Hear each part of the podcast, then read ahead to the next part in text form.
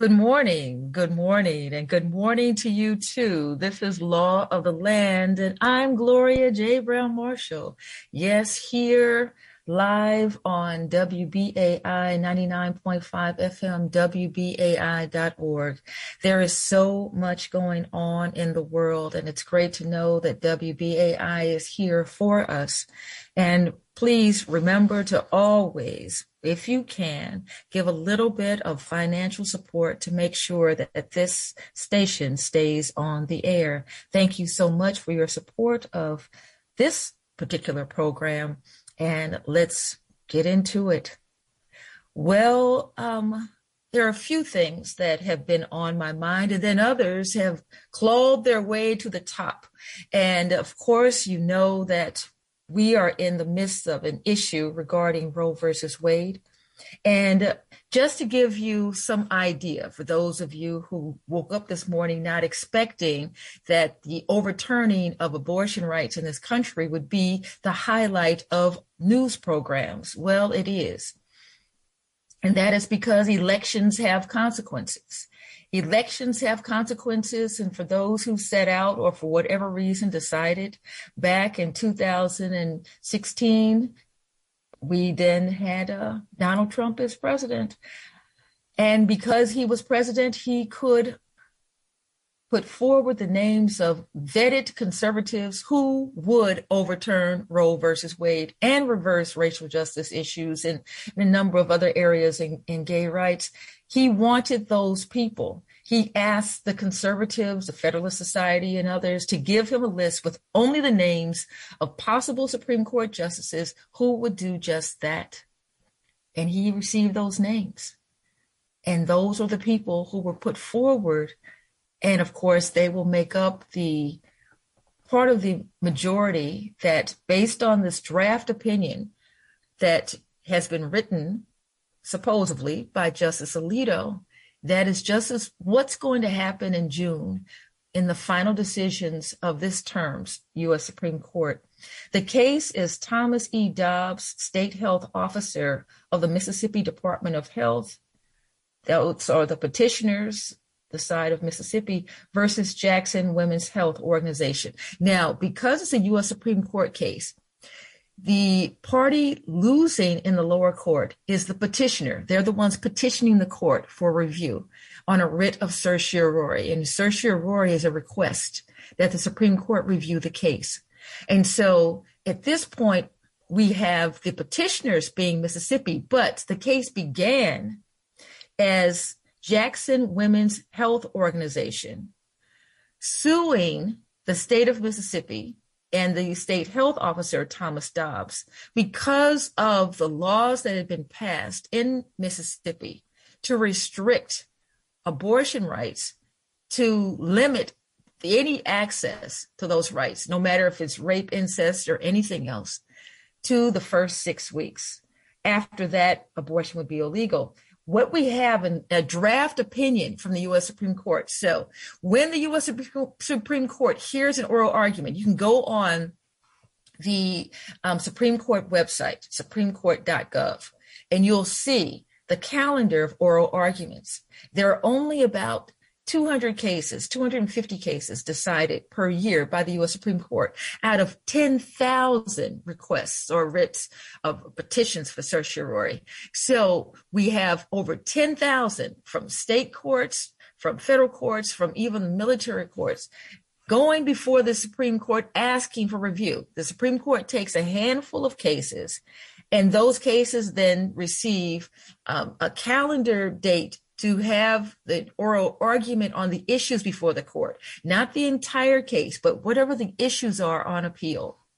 And so the constitutionality of Mississippi's abortion ban was before the court in oral argument.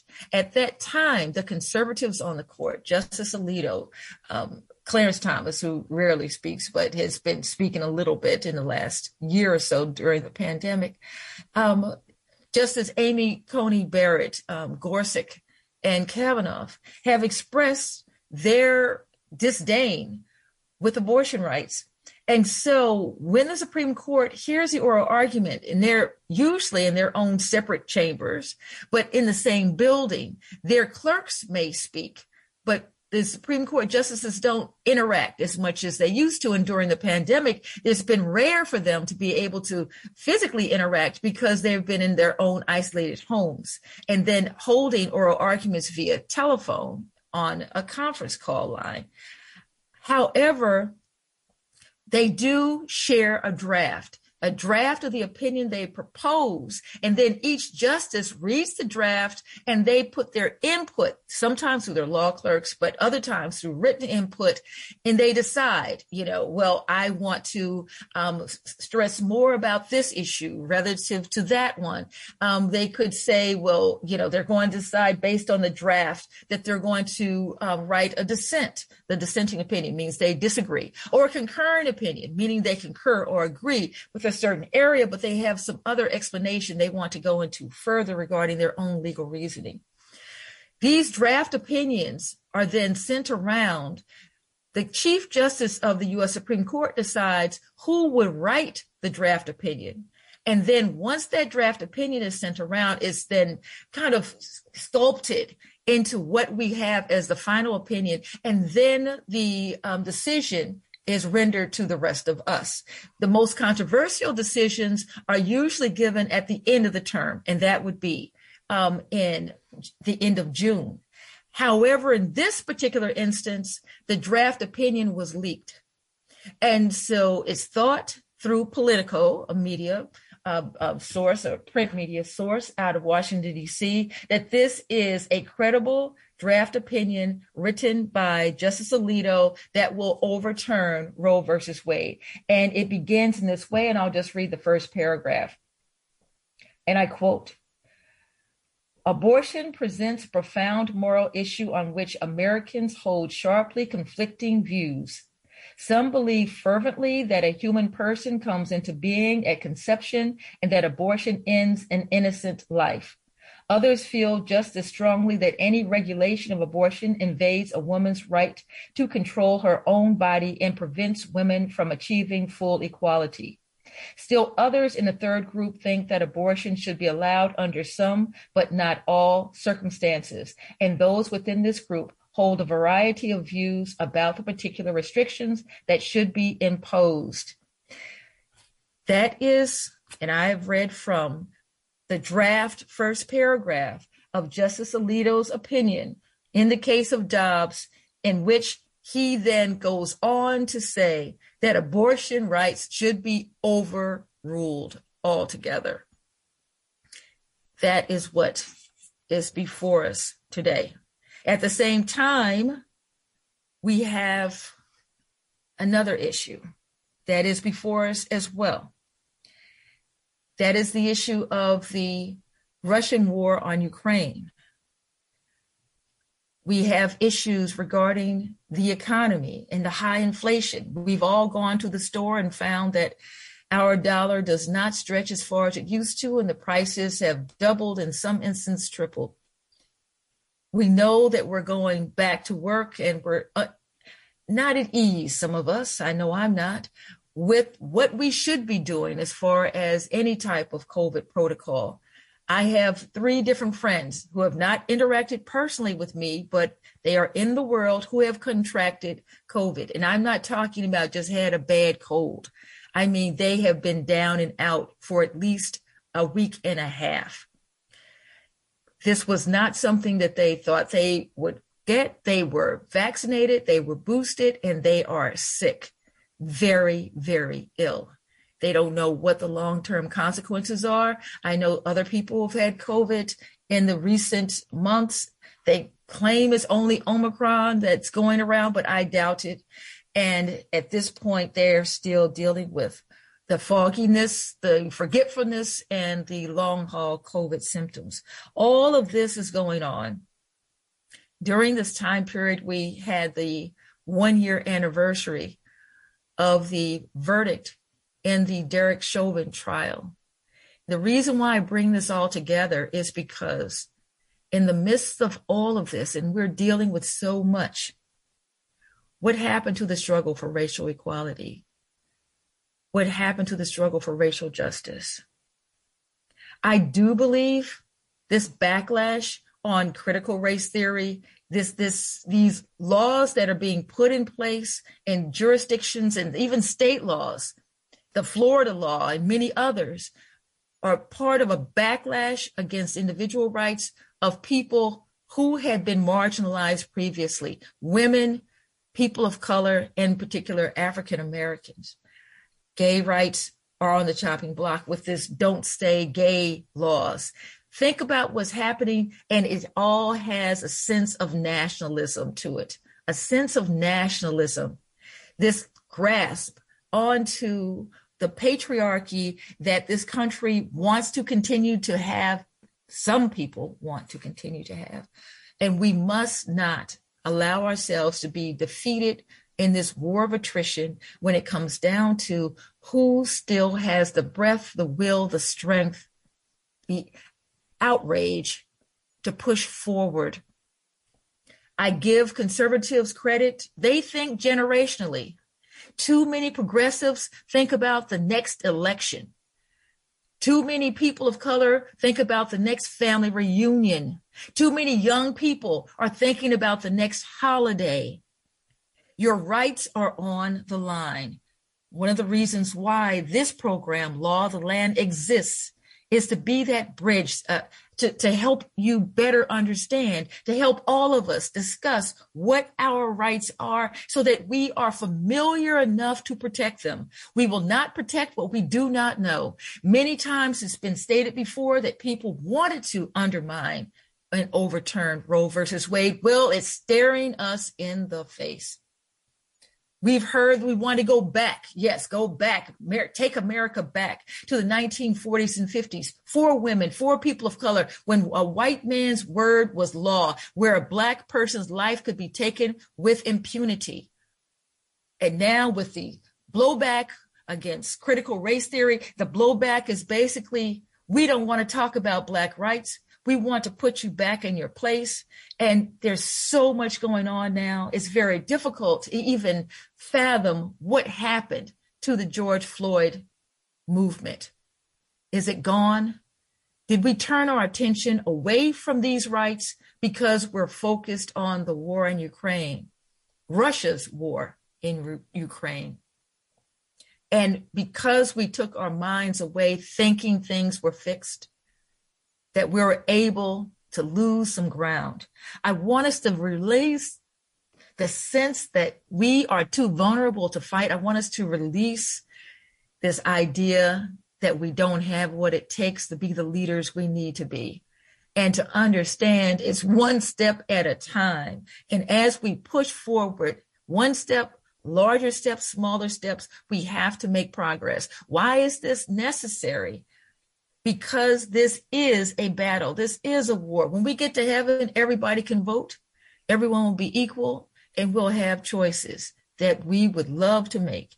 However, right here on this planet, we've got to fight for what it is that we want.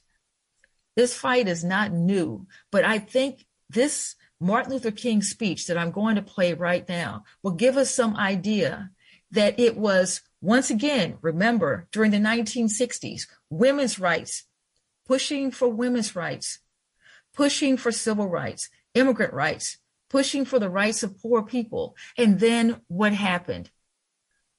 It was the Vietnam War and the attention of the Vietnam War that took us away from pushing for those rights. And then the focus on the war, the focus on the economy, took us away from focusing on those individual rights. And we went into, once again, another presidency that gave us Supreme Court justices, that gave us another conservative era. I want us to be reminded that history can teach us a lesson. And listen to this. This is a, a found interview found within the last few years, 2018 to be exact. And this found interview is an interview that NBC did of Martin Luther King at the Ebenezer Baptist Church in Atlanta. This is an interview from 1967, 11 months before he was assassinated. this is important for us to understand because so many people believe that the movements forward died with Dr. King. The movements forward had been so decimated by our loss of focus based on so many things happening. He was giving us a warning in 1967 that we had to maintain our focus and not become distracted, or else the conservatives and the frustration of those who are tired of waiting for their rights will rise up. Listen to this. This is an interview, an NBC interview with Dr. Martin Luther King and a news correspondent, Sander Vanocur. We'll be right back after this.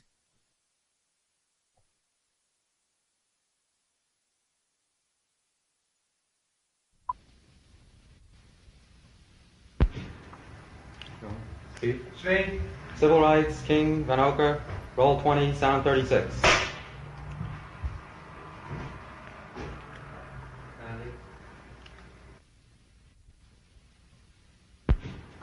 Dr. King, this church is as good a place as any to go back over your commitment to the civil rights movement.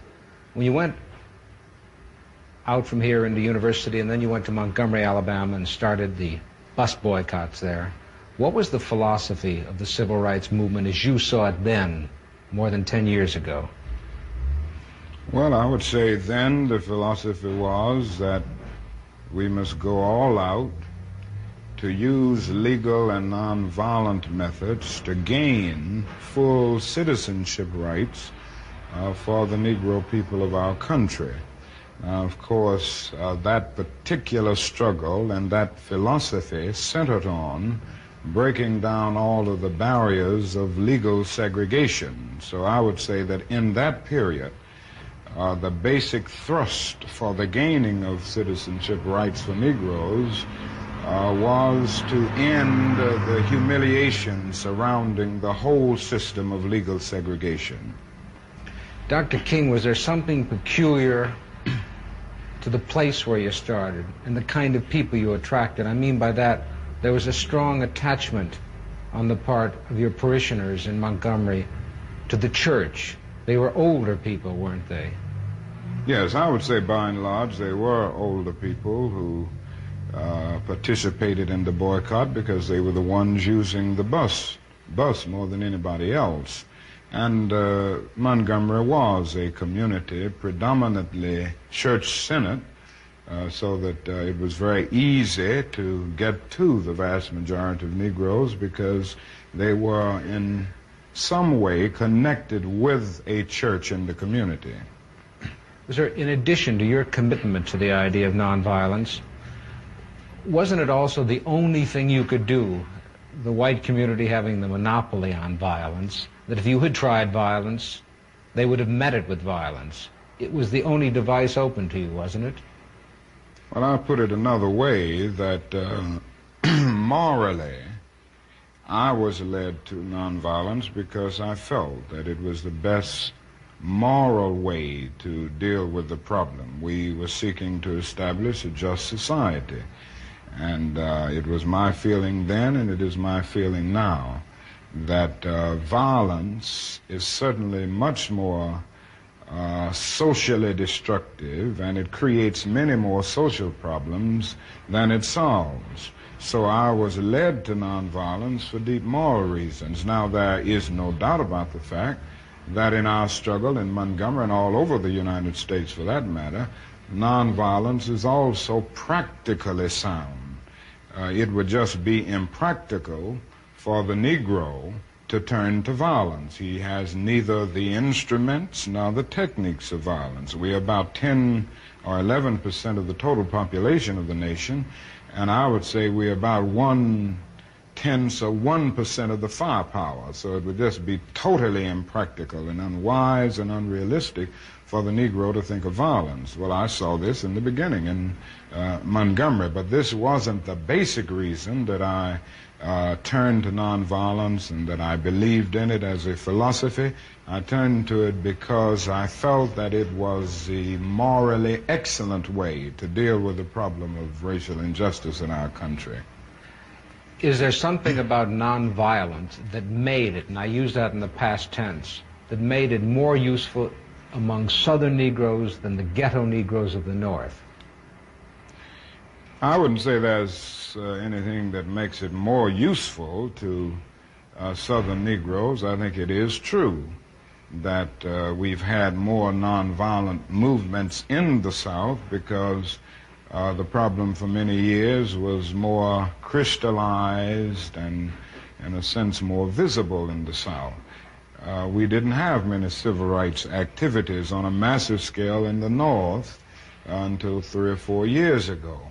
So I would say that uh, we just haven't had a chance to experiment on a broad scale with nonviolence in the northern ghetto. I have the feeling that nonviolence is as applicable uh, and workable in the northern ghetto as it is uh, in the south. Now, there's a larger job there.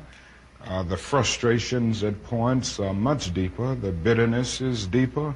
And I think that's because in the South we can see pockets of progress here and there. We've really made some strides that are very visible, and every Southern Negro knows that he can do things today that he couldn't do four or five years ago. Wherein in the North, uh, the Negro sees only retrogress, uh, and he doesn't find it as easy to get his vision centered on his target, the target of opposition, as he does in the South.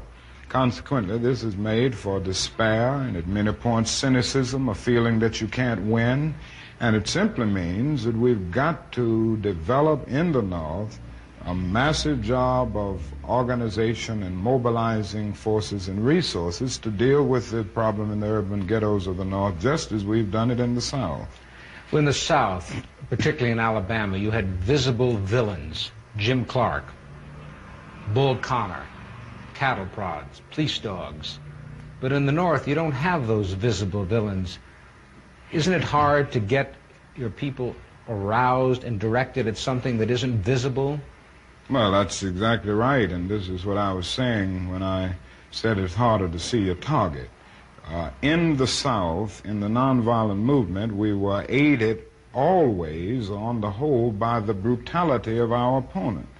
Uh, it isn't the same way in the uh, North. The other thing is that you don't have legal segregation uh, in the North as you do in the South. So it is much more difficult to get people to see exactly what you're doing, but uh, it isn't an impossible job.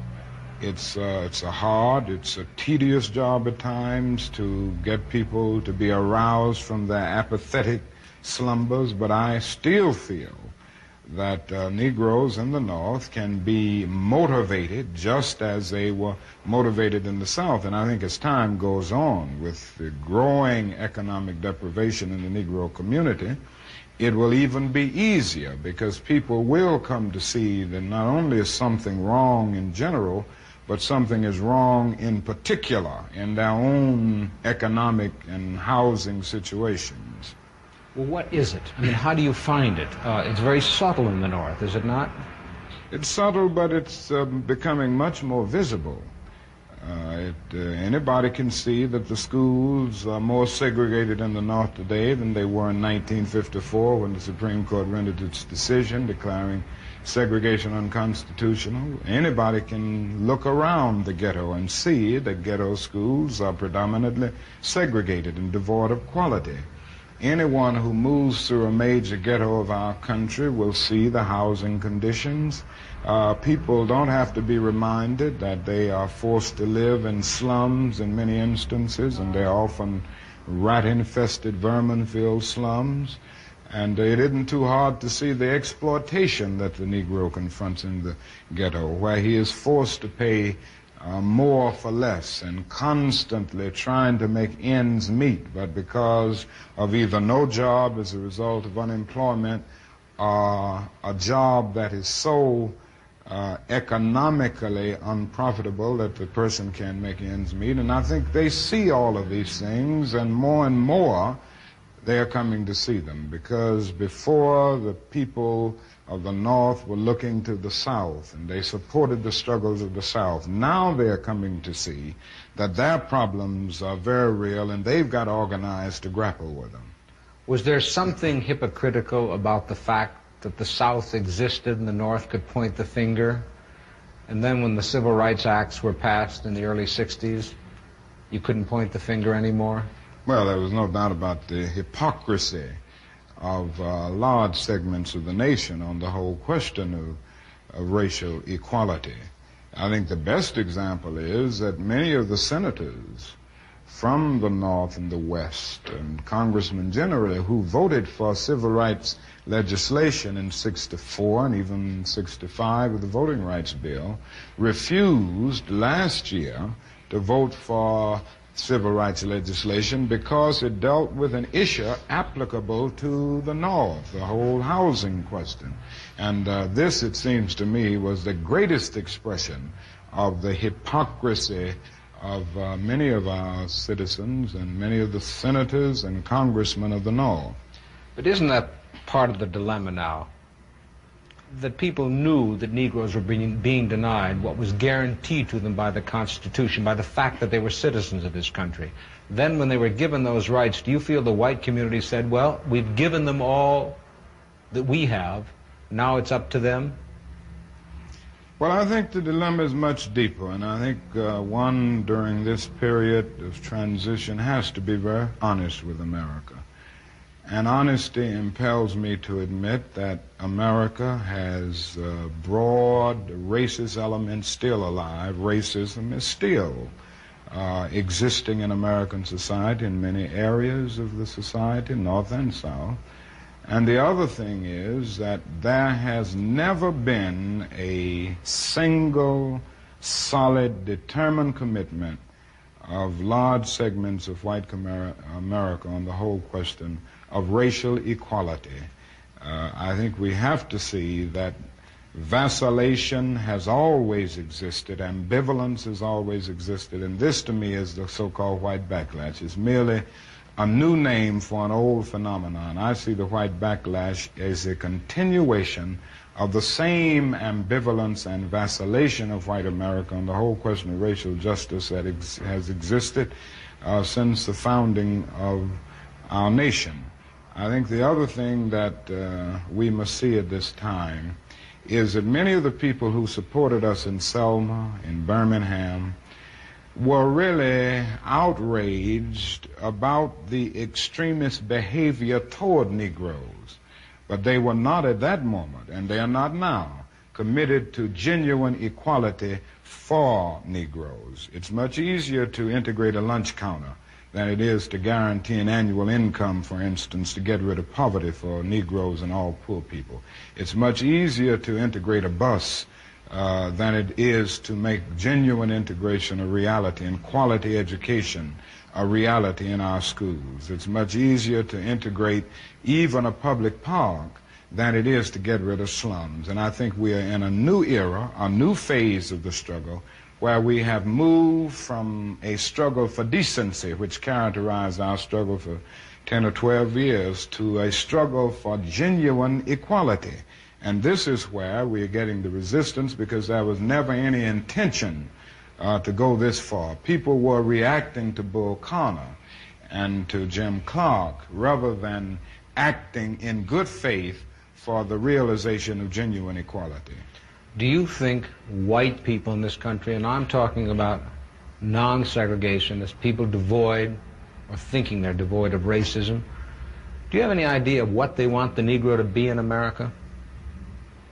Well, it depends on the level that we are talking here, uh, because I think you have to make a distinction between the people who are genuinely and absolutely committed in the white community on the question of, of racial equality. And I must confess that I think they're in a very small minority. I think the vast majority of white Americans uh, will go but so far. It's a kind of installment plan for equality, and uh, they are always looking for an excuse uh, to go but so far. Why are they looking for the excuse? What is it about the Negro? I mean, every other group that came as an immigrant somehow, not easily, but somehow got around it. Is it just the fact that Negroes are black? That's a part of it. And growing that grows out of something else. You can't thingify anything without depersonalizing that something. If you use something as a means to an end, at that moment you make it a thing and you depersonalize it. The fact is that the Negro was a slave in this country for 244 years. That act, uh, that was uh, a willful thing that was done. The Negro was brought here in chains, treated in very inhuman fashion. And this led to the thingification of the Negro. So he was not looked upon as a person. He was not looked upon as a human being with the same uh, status and worth as other human beings. And the other thing is that human beings cannot continue to do wrong without eventually uh, rationalizing that wrong. So slavery was justified morally, biologically, uh, theoretically, scientifically, everything else. And it seems to me that white America must see that no other ethnic group has been a slave on American soil. Uh, that is one thing that other immigrant groups haven't had to face. The other thing is that the color became a stigma. American society made the Negro's color a stigma.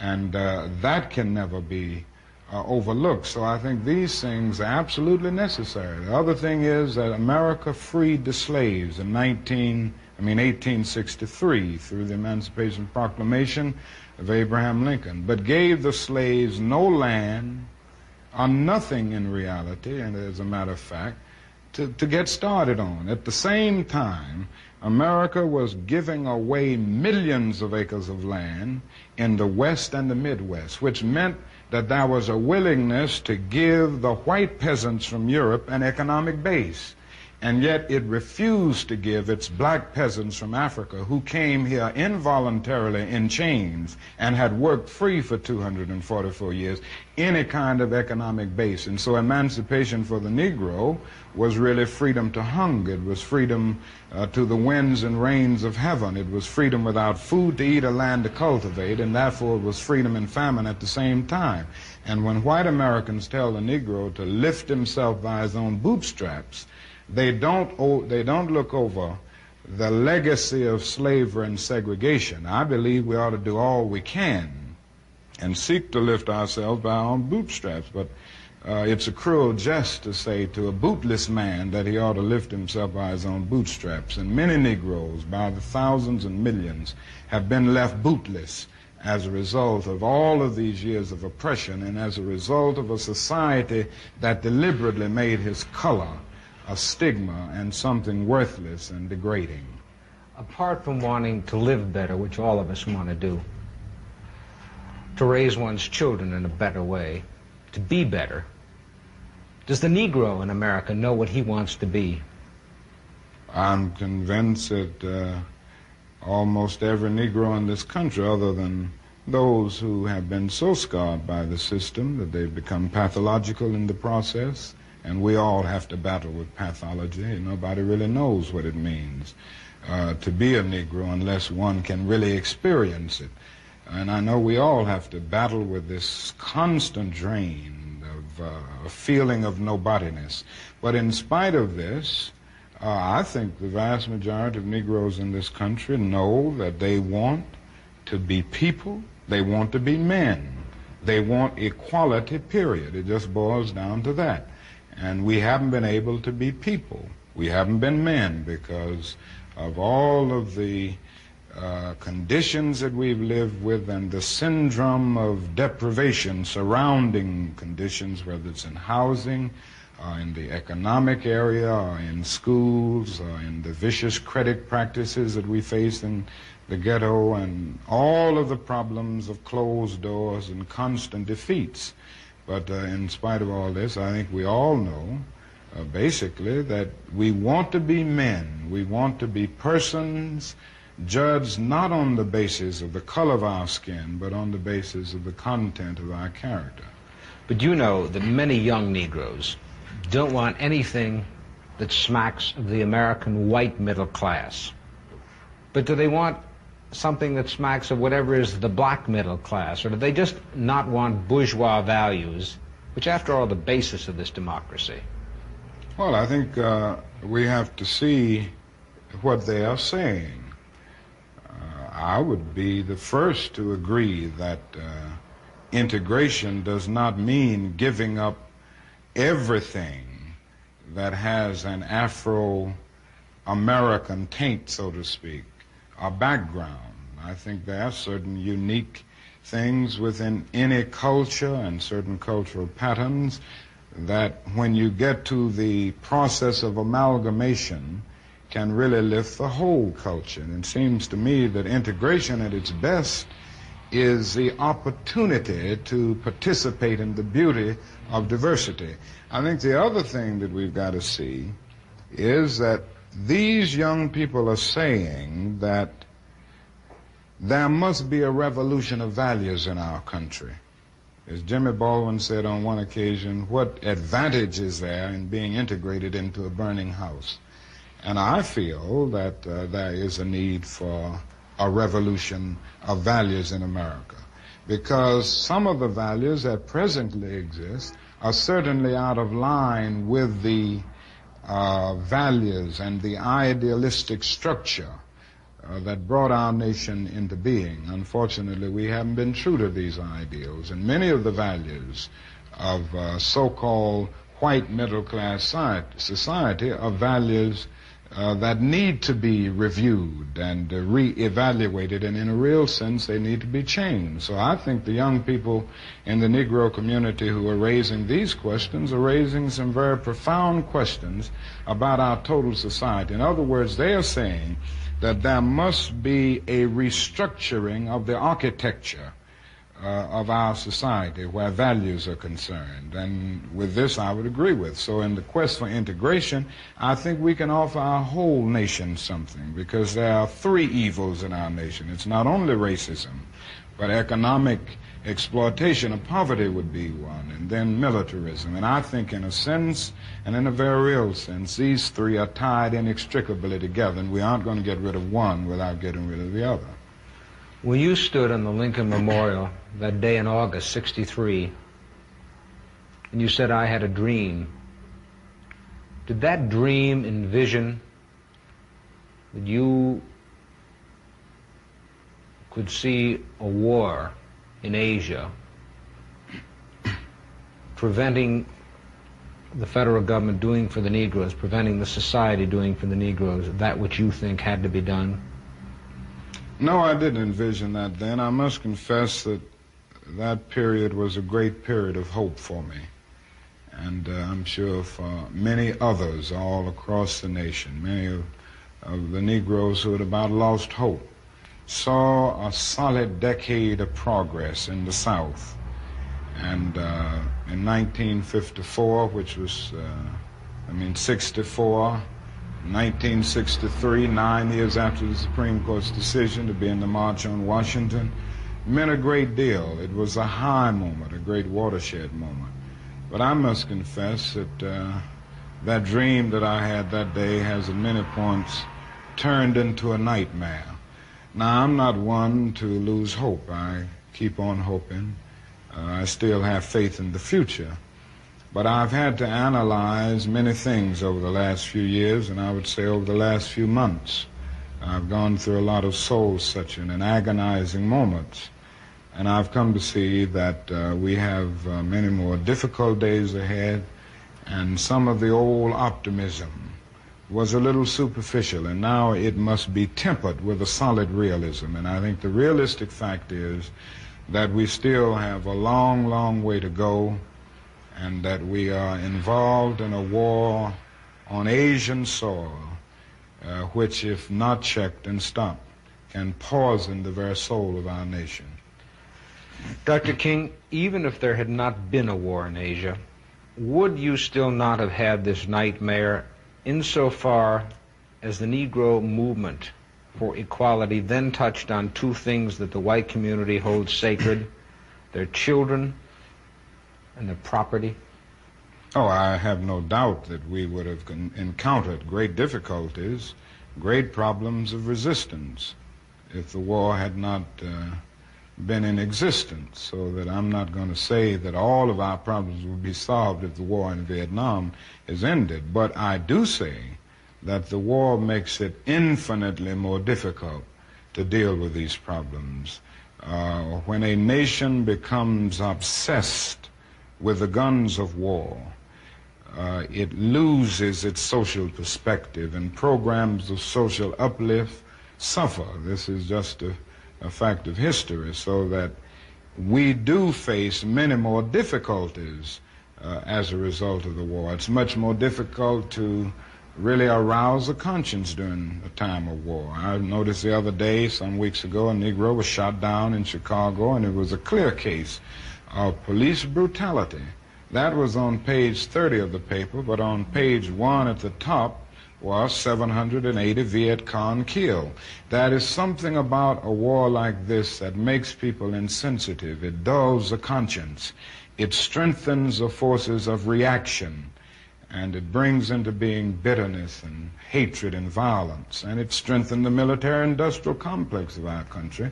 And it's made our job much more difficult because I think we can go along with some programs if we didn't have this war on our hands that would cause people to adjust to new developments, just as they did in the South. They said they'd never ride the bus with us, blood would flow in the streets, they wouldn't go to school, and all of these things. But when people came to see that they had to do it because the law insisted, they finally adjusted. And I think white people all over this country will adjust once the nation makes it clear that in schools, in housing, We've got to learn to live together as brothers. I think the biggest problem now is that we got our gains over the last 12 years at bargain rates, so to speak. Uh, didn't cost the nation anything. In fact, it helped the economic side of the nation to integrate lunch counters and public accommodations. It didn't cost the nation anything uh, to get uh, the right to vote established. And now we are confronting issues that cannot be solved without costing the nation billions of dollars. Now, I think this is where we're getting our greatest resistance.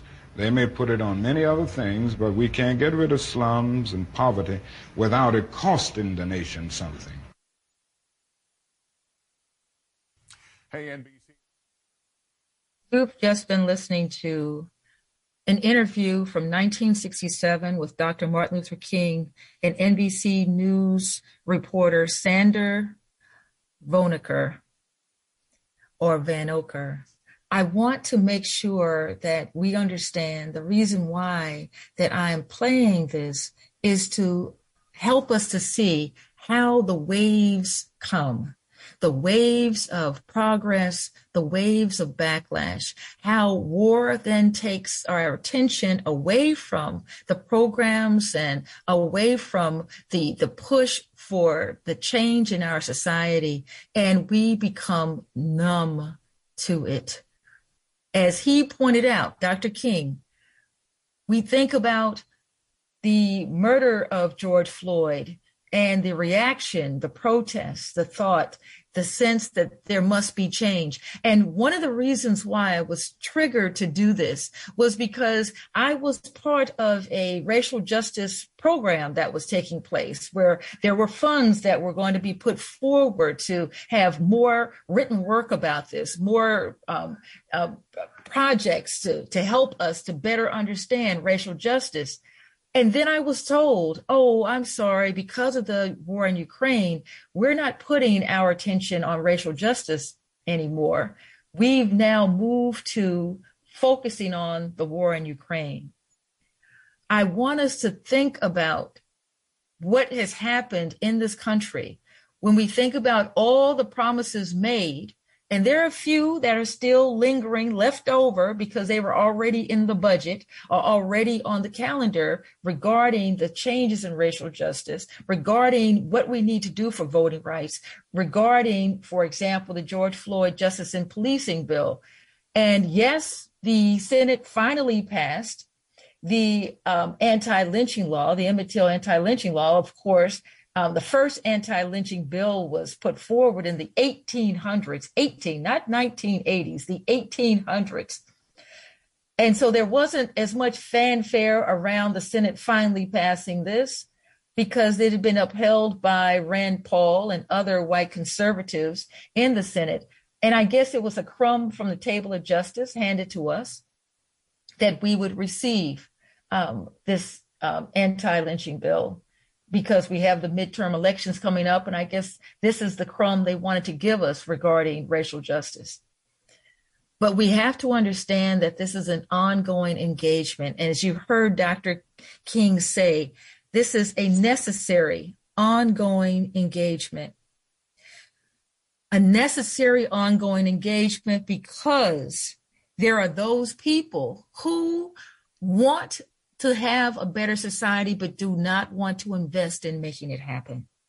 The thingification of people of African descent, the undermining of these um, issues that we know are unjust, the fact that over a thousand civilians are dying at the hands of police every year, the majority of whom are people of color, in particular African Americans. And we know that in the midst of all of this, there's a life being taken probably right now. But the thingification allows us to say, yes, but we didn't see it. We don't know it. We can't deal with it. This is undermining the moral compass of this nation. It has done so for quite some time. We're on an installment plan for equality, is what Dr. King said. An installment plan for equality. Well, mm, then the next payment is due, and we have to have that next payment as we go forward, we're wrestling with women's rights again, as we did in the 1960s. We continue to do that. We're wrestling with immigrant rights. We're wrestling with racial justice. We have to do more than was done before, and we not, we cannot, we cannot be in a position in which we're too tired to act in some way within our sphere of influence. If it, you're not the one who goes out into the streets with the sign, as it's your right to protest under the First Amendment, then maybe it's a letter to the editor. Maybe there is another way you can have your voice heard. But one thing that Dr. King said was that the majority of people were silent. And he's always said it's the silence of the good people, the silence of the good people that allows so many bad things to happen. On a good note, I'd like to add this. Some of you may or may not know that in this culture, this, this history of America that's been divided, we have the America that is the helper of other nations, the America that opens its, its shores to immigrants, to refugees, the America that wants to help those people who are fighting in Ukraine. And we have the United States, the imperialist being, United States, the crusher of souls, so this United States of America, it's like this dual personality we have as a nation. The United States, the militaristic um, entity we know as the United States, and then we have the America, almost this nurturing body. And these two um, ideas, these two psyches have existed in one country from its inception. So the America we know that would crush a thriving Black community in Tulsa, Oklahoma in 1921. In the Tulsa, Oklahoma massacre in 1921, what was considered the Black Wall Street, was crushed in many ways by the military, by mobs of whites intent on destroying a thriving Black community in Tulsa, Oklahoma. Crushed it to the ground, burned it. 35 blocks burned to the ground, hundreds of bodies laid out in the street of dead Black people, and not one point of consequence in criminal justice, not one dollar to help finance the rebuilding. Even though there were insurance plans, the insurance companies did not pay out. So here we have a hundred years later and one year, the plaintiffs in the lawsuit seeking reparations for the 1921 Tulsa race massacre celebrated a judge's ruling on Monday, when she allowed their case to move forward after defendants in Tulsa and the government sought to dismiss the case. Judge Carolyn Wall said the motion to dismiss was granted in part and denied in part, which essentially allows the case to proceed. But it's unclear what will happen next, including details on a potential trial. A trial, finally, in the 1921 Tulsa massacre. We have the United States filled with people, thousands of whom divulged onto this land that was thriving in Tulsa, this black community that said, you want to be segregated? Fine. We'll be segregated and we'll have our segregated part of Tulsa and we'll live and we'll have businesses and banks and beautiful homes and we'll have doctors and lawyers and teachers and we'll thrive. And that jealousy, that envy of that black thriving neighborhood sent thousands of whites on this bogus threat, of course, that there had been a white woman.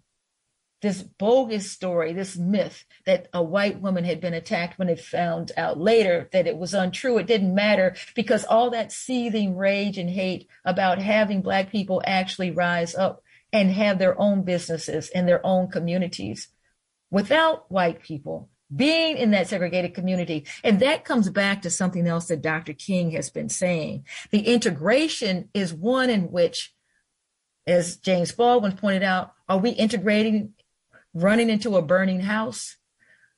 Even if we were to have what we wanted, how long will we have it before people become envious and say, the identity of a white American is such that they must always have more than a black American? All these things are happening at the same time. In Tulsa, Oklahoma, the courtroom erupted in cheers and applause at the judge's ruling.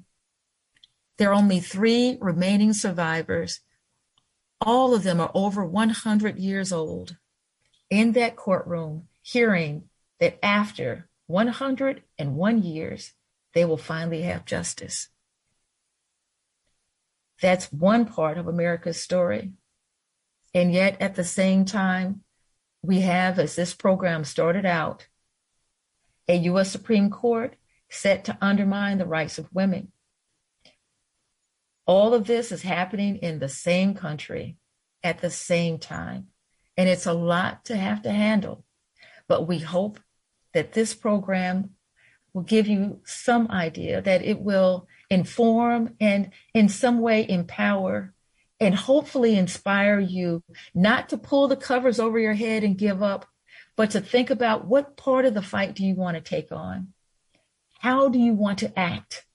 And in that, you are an activist and going forward and pushing forward and trying hard to make the society a better place. What's your vision? Don't be one of those, as Dr. King pointed out, who decided to be quiet, who sat back and just let things happen. For genuine equality requires struggle. It's not a thingification of women.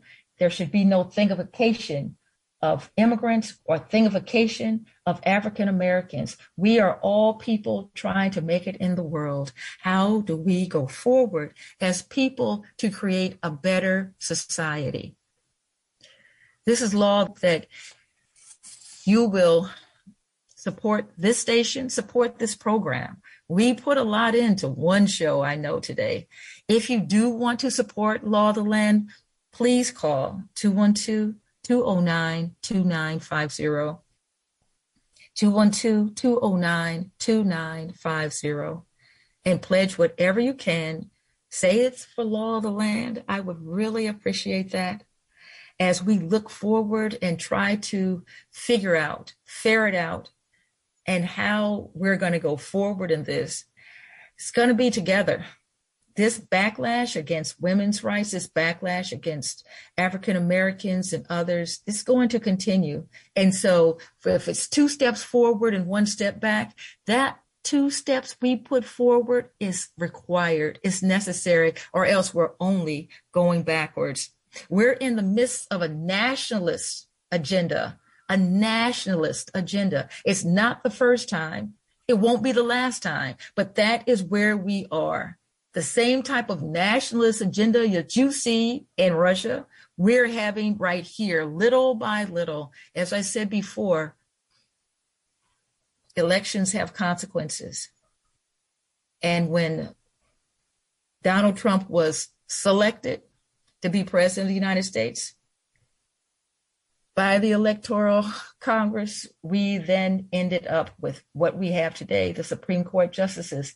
If you think they're going to stop with overturning abortion rights, then you are kidding yourselves.